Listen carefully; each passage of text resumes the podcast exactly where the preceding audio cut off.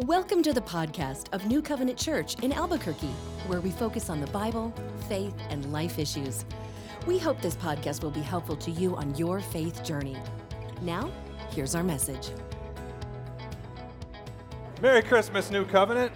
I know I'm getting questions where's the sweater? I was going to put it on, but my wife said your face is already distracting enough, so don't wear the sweater. Okay, she didn't really say that. Oh, what a blessing it was this morning to have the kiddos up here. And there's always that fear and trepidation of what if things don't go perfect? But with that much cuteness and that many costumes, you can't go wrong. So now's where it gets a little dicey. No cuteness and no costume, so the sermon better be good. So, with that being said, we need to pray. So, let's take a moment. Let's just go to the Lord in prayer before we dive into His Word and we take a look at the next face that God uses at Christmas. Lord Jesus, we thank you for the opportunity to be with you this morning. And uh, Lord, what a blessing it is to get to hear from the mouths of little ones praises that are worshiping and honoring you. And Lord, we ask that that would continue this morning, that you would be honored and you would be worshiped and you'd be lifted up. Lord Jesus, we take time now to tell you that we love you, that we are so thankful that you entered into creation and that you died for us so that, Lord, we might have hope, that, Lord, you rose again from the dead so that we might have even greater hope. And Lord, we are so thankful that you are also coming again, and that's where our hope lies in the midst of a lot of craziness. So, Lord, while it looks like evil is running rampant, while it looks like evil is winning out, would you remind us that you are still on the throne, that, Lord, you're completely in control, and that you are coming back. Thank you, Lord Jesus, for this morning. It's in your name that we all pray together. Amen. Well, one of my favorite old time movies in the world, if you remember Back to the Future, with Michael J. Fox, good old Marty McFly, and he meets Doc Brown, and Doc Brown has the DeLorean, and on the DeLorean, he's got this thing called a flux capacitor where he can go back in time. And I think to myself, man, if I could fire up the flux capacitor and hop in the DeLorean, I'd love to rewind to like around 4 BC and go into Jerusalem and into Bethlehem and see some of the faces of Christmas. But I do know that one of the faces I wouldn't want to see is a guy that we're about to study this morning. His name's Herod. King Herod was a nasty, evil, wicked tyrant. And what's really cool about looking, taking a look at Herod this morning is how God can even use evil, how God can even use tyrants uh, to bring himself glory and to bring about his plan. So I'm looking forward to seeing what we are going to learn from a man who was a nasty, evil guy. By the way, if you get confused at all, there's like six Herods in Scripture that are talked about. This one is a guy by the name of Herod the Great, and I'll give you a little bit more info on him in just a minute. But we're about to read about him. We got a fairly longer passage this morning, so you're getting your exercise. But one of the things that we do around here, just out of honor to our King, is that we stand and we read God's word. So if you don't mind just standing with me, we have got all of Matthew chapter 2 this morning, all 23 verses. So if you got a Bible handy, we're beginning in Matthew chapter 2, verse 1. We'll go all the way to the end of verse 23.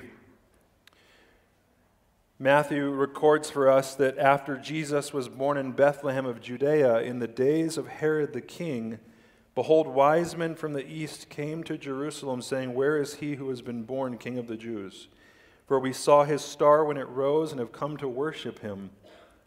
When Herod the king heard this, he was troubled, and all Jerusalem with him. And assembling all the chief priests and the scribes of the people, he inquired of them where the Christ was to be born. They told him, In Bethlehem of Judea. For so it is written by the prophet, And you, O Bethlehem, in the land of Judah, are by no means least among the rulers of Judah. For from you shall come a ruler who will shepherd my people Israel. Then Herod summoned the wise men secretly and ascertained from them what time the star had appeared. And he sent them to Bethlehem, saying, Go and search diligently for the child. And when you have found him, bring me word that I too may come and worship him. After listening to the king, they went on their way. And behold, the star that they had seen when it rose went before them until it came to rest over the place where the child was. When they saw the star, they rejoiced exceedingly with great joy. And going into the house, they saw the child with his mother, and they fell down and worshipped him. Then, opening their treasures, they'd offered him gifts gold and frankincense and myrrh. And being warned in a dream not to return to Herod, they departed to their own country by another way. Now, when they had departed, behold, an angel of the Lord appeared to Joseph in a dream and said, Rise, Take the child and his mother and flee to Egypt and remain there until I tell you, for Herod is about to search for the child to destroy him. And he rose and took the child and his mother by night and departed to Egypt and remained there until the death of Herod. This was to fulfill what the Lord had spoken by the prophet Out of Egypt I called my son. Then Herod, when he saw that he had been tricked by the wise men, became furious, and he sent and killed all the male children in Bethlehem and in all that region who were two years old and under, according to the time that he had ascertained from the wise men. Then was fulfilled what was spoken by the prophet Jeremiah. A voice was heard in Ramah, weeping and loud lamentation.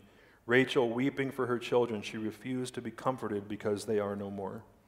But when Herod died, behold, an angel of the Lord appeared in a dream to Joseph in Egypt, saying, Rise, take the child and his mother, and go to the land of Israel, for those who sought the child's life are dead.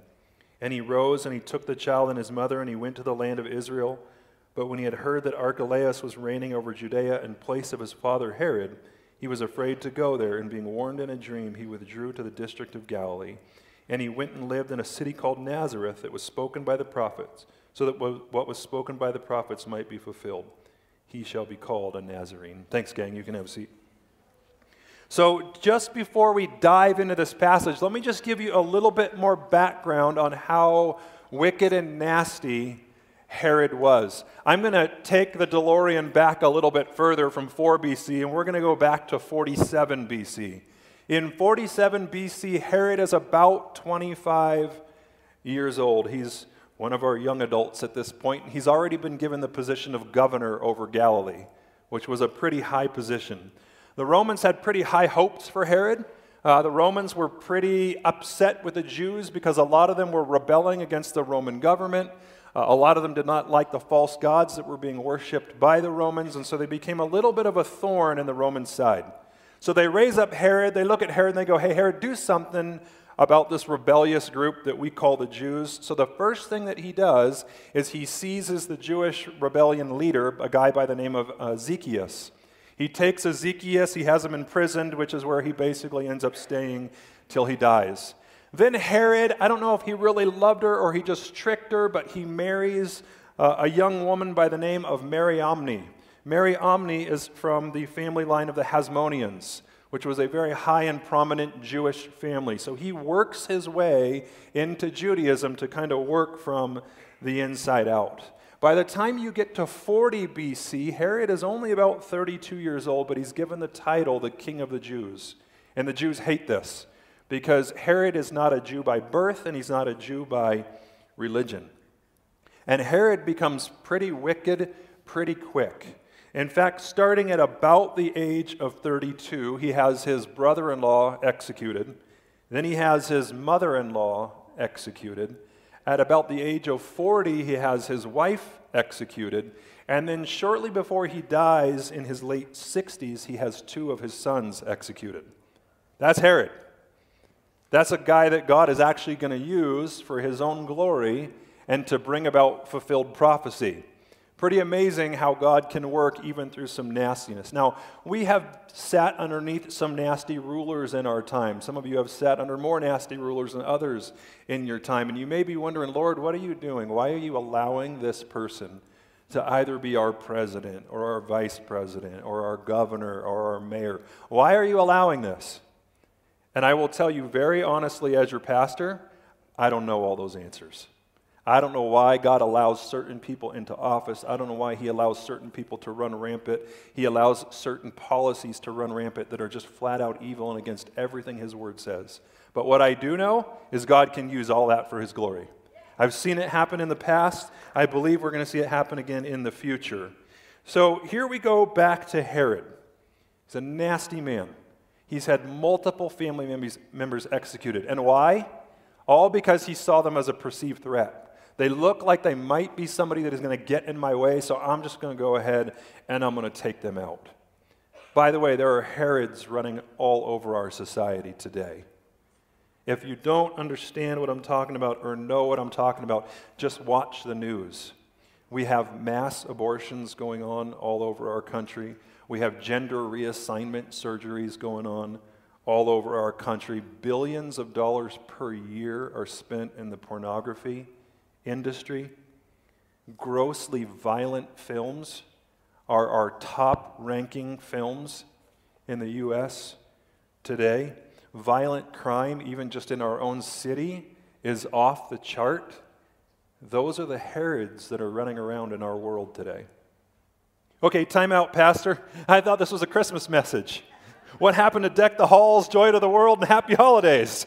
Well, let me remind us of something. It's when we recognize just how bad off we are apart from the Savior. It's when we recognize just how messed up we are apart from the, the God man in flesh who came in a manger, died upon a cross for us, and rose again. It's not until we recognize how messed up we really are that we recognize just how blessed we are through the forgiveness that we've gotten in Jesus.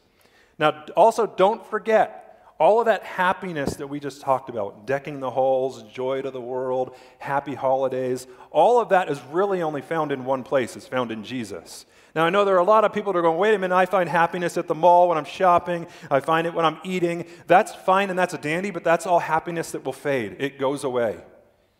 Eventually, the meal comes to an end. Eventually, the family members have to leave. Eventually, something hard happens in life. And then the question is now, what are we left with? For followers of Christ, we're still left with that same baby in a manger. He doesn't go anywhere. Even though he was born and he grew up and then he died on a cross, the good news is he didn't stay dead. He rose again, he ascended into heaven, and then he also told us before he left, Never will I leave, leave, you, never will I forsake you, and lo, I am with you always to the end of the age. Doesn't matter what happens, doesn't matter what Herod is reigning and ruling, Jesus is still on the throne. That's super good news for us this morning. Now, in about three weeks ish from now, we're going to be diving into the book of Revelation, where, where we are going to look at in depth the King of Kings, the Lord of Lords, who sits on his throne forever and ever.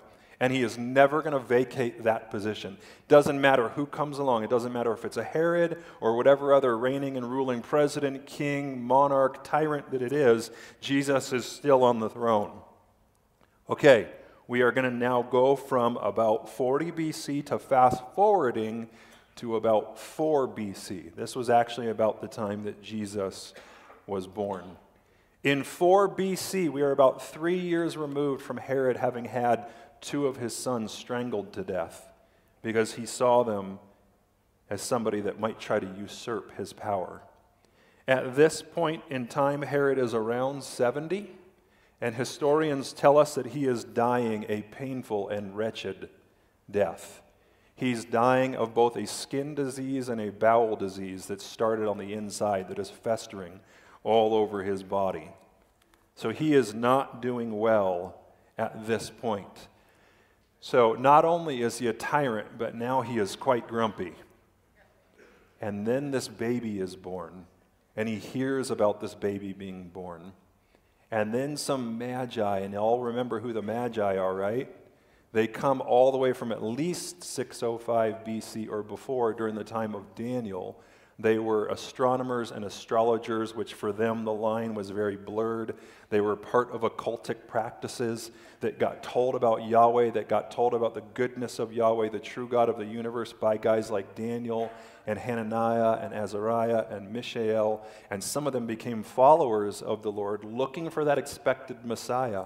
And Daniel and his buddies had such an impact in their lives that 600 years later, we find out that there are still some magi, still some wise men that are seeking out the Messiah. And now the Messiah is to be born. And they traverse 900 miles across the desert. They end up in Bethlehem looking for this baby and they're asking Herod, the king of the Jews, where is this baby to be born that we call the king of the Jews? That doesn't make Herod happy. Remember, he's the king of the Jews. At least that's the title that he had been given. Now these magi show up and go, We're looking for the king of the Jews. And they aren't talking about Herod.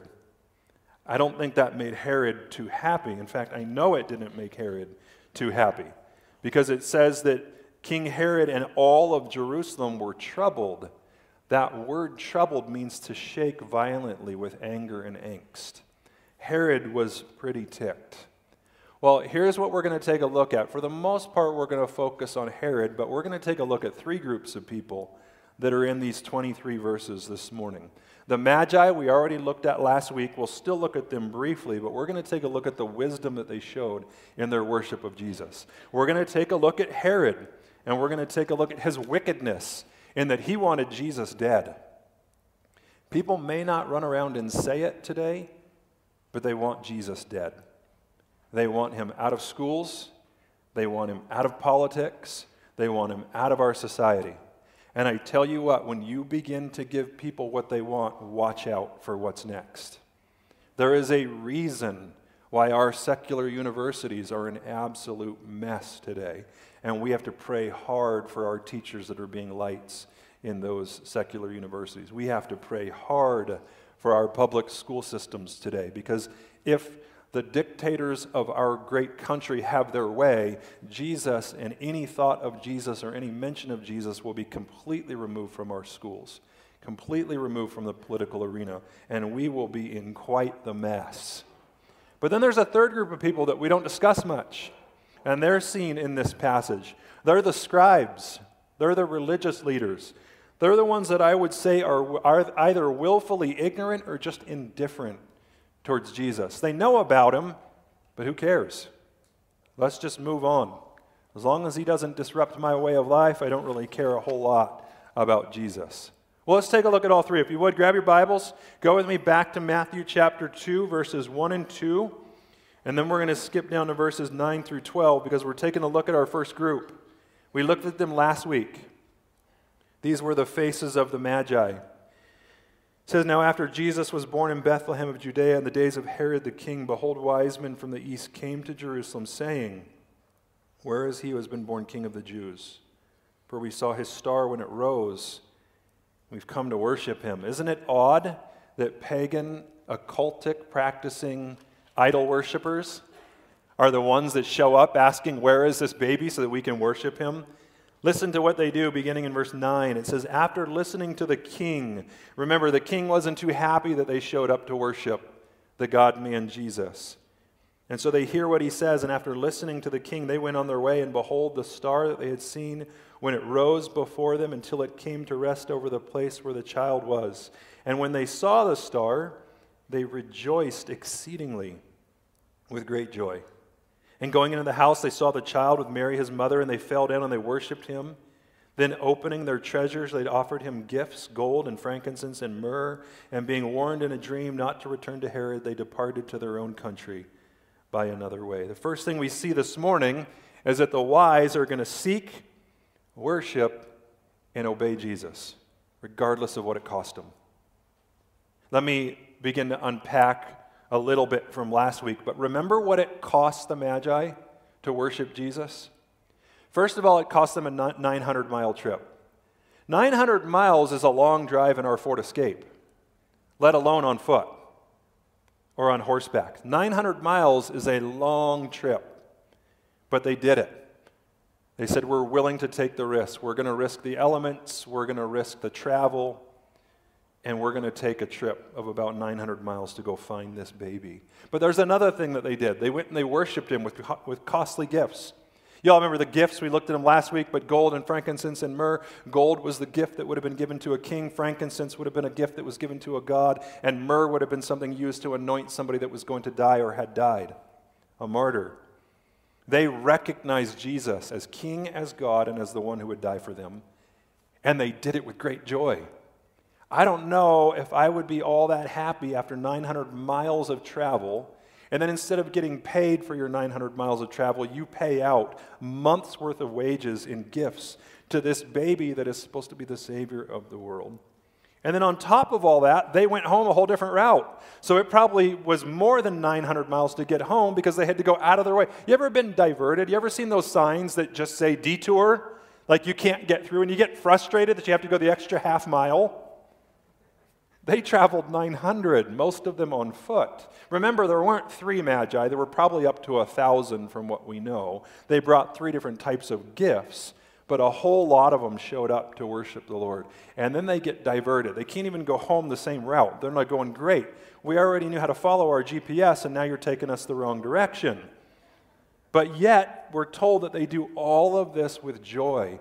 What would have been joyful about traveling 900 miles across the desert with probably not a lot of resources and having just given away your most valuable resources? What joy is there in that? You know what their answer was? We got to be with Jesus. Hey, listen, this is not your home. Albuquerque is not your home. The United States is not your home. If you're a follower of Jesus, your home is in heaven, which means that you're going through what might quite possibly be a very difficult route to get home. Do you know that you can have joy in the journey?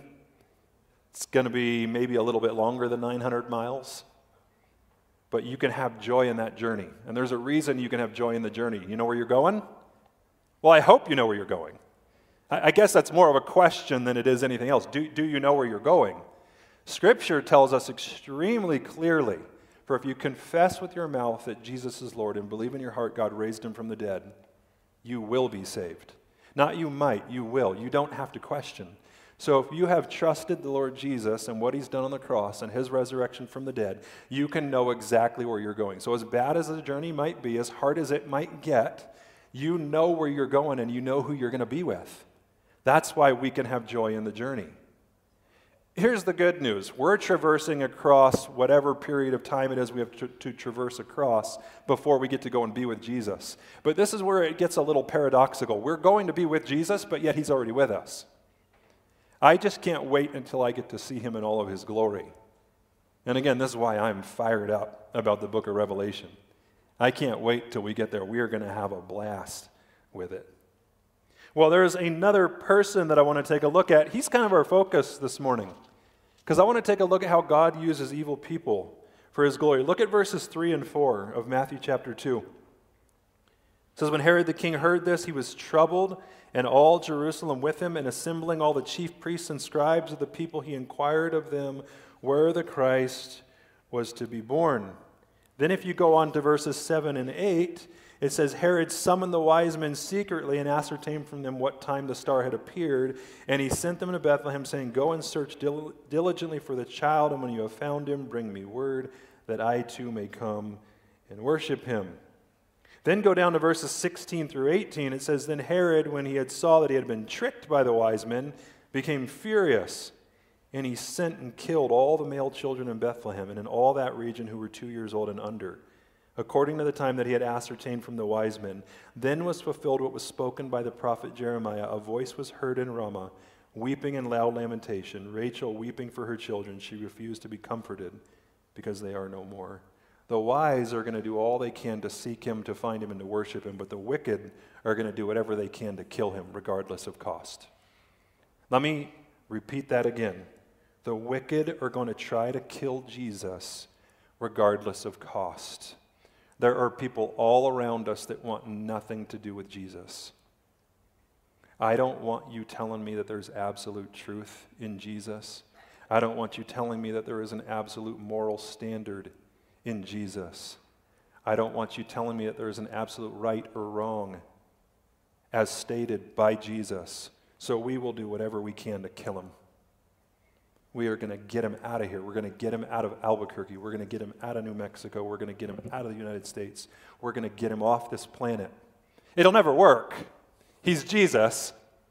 He's been around since before time began for human beings, and he's going to be around long after this earth is destroyed and the new heavens and the new earth come. He's going to be around forever. He always has been. But they're going to do everything they can to get rid of him. The wicked want Jesus out. Have you noticed that at all? I know we don't like to talk about this kind of stuff, and, and Pastor, you're not supposed to talk about anything political or anything that's going to make people upset from the pulpit. Here's the problem I got nothing left to preach. That's Scripture. Scripture, everything that's in Scripture now has been deemed as political and has, for the most part, made somebody upset. Well, that's exactly what Scripture's supposed to do. I don't know who said it, somebody a lot wiser than I did, but somebody once said this the Bible, Scripture, was written to afflict the comforted and to comfort the afflicted. Listen, if you're afflicted this morning and you're wondering what in the world is going on, be comforted by God's Word. If you're trying to find comfort in your spouse or in your kids or in your money or in your home, then let the Bible afflict you a little bit and let it move us to a place where we're no longer complacent. That's what happened with the wise men. Herod was very upset. He got afflicted because he had been living in the comfort of his power his entire life. He was used to power. And now that he's beginning to lose some of it, he's really beginning to freak out. And what he should have done was fallen down on his knees and worshiped the Savior. But instead, he tried to kill him. There were people around him that could have come up to him and told him about the goodness of Jesus, and maybe some tried. We don't know. There may have been others that he killed that tried to tell him about Jesus. And therein lies a lesson for a bunch of us sitting in this room. There are a lot of Herods around us that need Jesus. Don't let their power, don't let their tyranny scare you. Because you might think to yourself, well, I don't want to say anything to Herod. Herod's going to kill me. Gang, let me remind you of something that the Apostle Paul said in Philippians chapter 1, verse 21. For me, to live is Christ, but to die is gain. What in the world did Paul mean by that? Well, Philippians, or Ephesians, Philippians, Colossians, Philemon, they're all what we call prison epistles. Paul is in prison. And while in prison or while under house arrest, he is able to look at the people that are beating him up just for fun, torturing him just for, for fun, and say, you know what, as long as Jesus keeps me alive, for me to live as Christ. In other words, my job is to allow Christ to live through me. Let him keep reaching people for himself through me. My life is but a small thing. And if you end up killing me, Oh, bummer. I got to go to heaven and be with Jesus, where there's no more crying or mourning or pain or death or tears because the old order of things has passed away and the new has come. Oh, bummer. Man, I got to leave earth. I got to leave all this. I'm being facetious, of course, but that's what Paul is saying. Well, then there are those people in this Christmas, I don't even want to call it a story because it's not a, when we think of story, we think of something fiction. In this actual real life historical event, there's another group of people that I think we oftentimes breeze right past. And this is the majority of the people that we come in contact with on a daily basis. We find them in verses 4 through 6.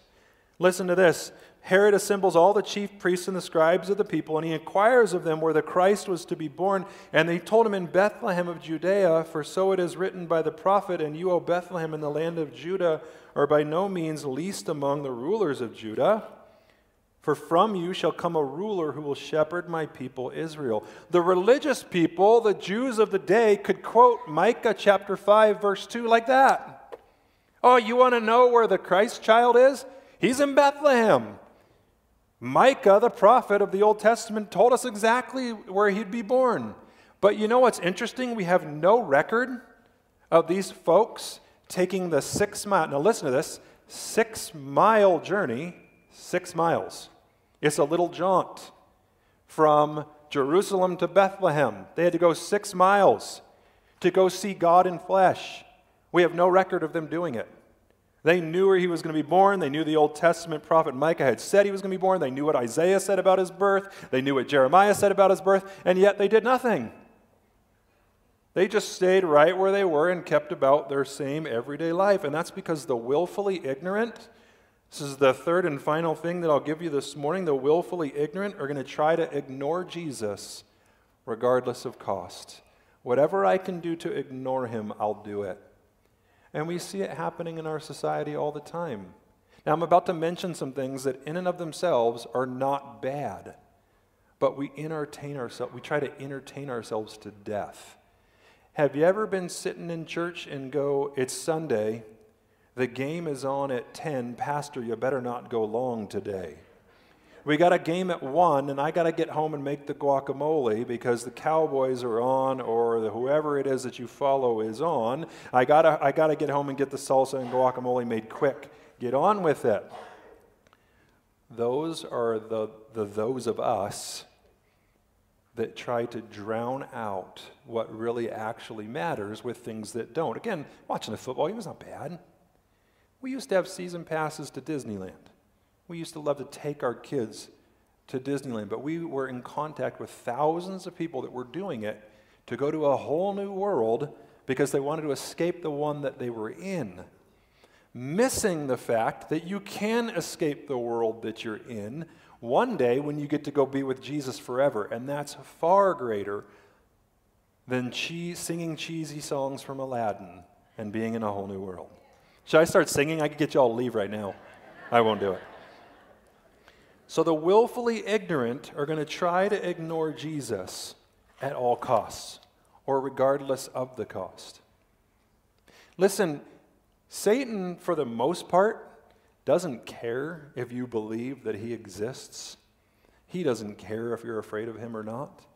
If he could just simply get you distracted, if he can just simply get you to focus on something other than the goodness of God, he's done exactly what he has set out to do. Think back with me, if you would. I'm going to ask you to rewind in the DeLorean just a little bit further, but let's go back to creation. And remember, Satan shows up, and he shows up as a talking serpent. Apparently, this didn't bother Eve because she carries on a full conversation with him. I mean, at this point, fear and that kind of stuff hadn't entered the world yet, so you don't have horror movies and all that other kind of stuff. So, talking snake, it would have been no big deal. So, this talking serpent speaks to Eve, and you notice what he didn't do. He didn't try to convince her that he was real. He didn't show up like Hollywood portrays him as some kind of devil with horns and a tail and a big pitchfork. He shows up and does everything he can to get her focus off the goodness of God and onto something else. God's just trying to hold out on you. And so now we run around all over the place hearing people say, you know what, we've got something far greater than anything that God, God has to offer. Why do you want to show up at some stodgy church on a Sunday and be all pious and give your money to people you don't know? Why in the world would you want to do that? Why do you want to sing a bunch of songs with a bunch of people that can't sing? Why do you want to show up and listen to some talking head from up front tell you how you're supposed to live your life? These are all the things that the enemy is going to try to convince you of. And yet, if we take a look at what Scripture tells us, when we show up together to sing, it's not about how we sound, it's about who we're worshiping. See, it's really more about who it is that's being worshiped than it is about our, our songs in our voices. By the way, our worship team is amazing. We have an amazing worship team. I'm talking about the, those of us that are out here in the congregation singing out loud, going, I'm glad I can't hear myself. Turn it up. But we are blessed. We are blessed in the sense that we can know day in and day out that when we show up to sing, we know who it is that we're worshiping. We can know without a doubt that regardless of who it is that's standing in the pulpit, if Jesus is the central focus of everything that we say and everything that we think and everything that we do, we can't go wrong. And so this morning, I want to encourage you would you make Jesus the central focus of everything that you do? One of the promises that I would make and that our leadership here at this church would make is that everything that we're going to do as New Covenant Church is going to be focused around Jesus because he's the only one that's worth worshiping.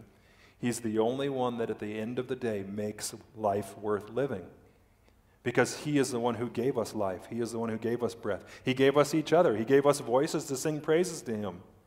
And I can't wait to get to do that forever in heaven. Do you guys know that? We get to do that forever together in heaven.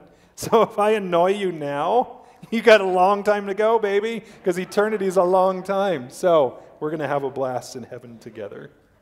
Let me finish with this. It leads us to something very practical. And I want to give you some very practical application for the Advent season. You and I are going to respond to what we just heard this morning, just like one of the three folks that we just talked about in Scripture. We're either going to respond like the wise men, and we're going to give Jesus the worship that he deserves.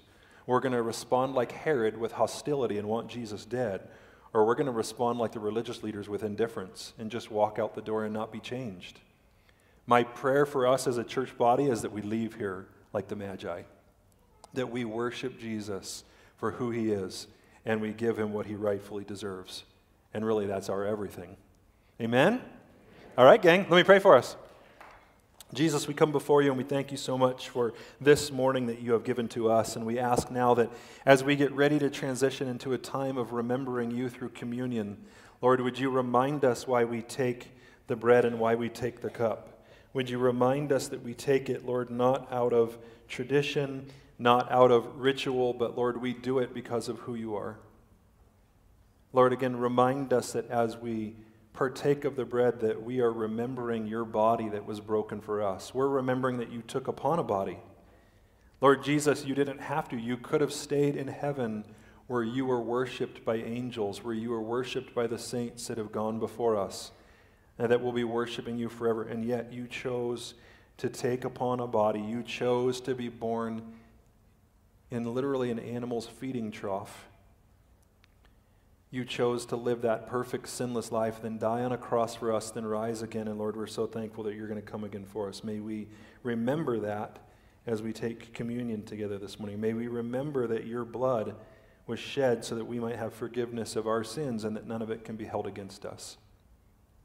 Lord, we take time now to tell you that we do love you, and Lord, that sounds trivial, but Lord, all you've asked from, from us is our worship in our adoration. And so we give that to you this morning, just like the Magi did. Lord, we love you and we praise you in Jesus' name. Amen. This concludes today's message. We thank you so much for listening. We'd love for you to connect with us. You can do that at our website, nccabq.org. From there, you can submit any questions, feedback, and your prayer requests nccabq.org is also where you can learn more about New Covenant Church. Subscribe to our podcast and newsletters, browse our online message archive, and even tune in and watch the stream of each weekly message. We hope you'll join us. Have a great week.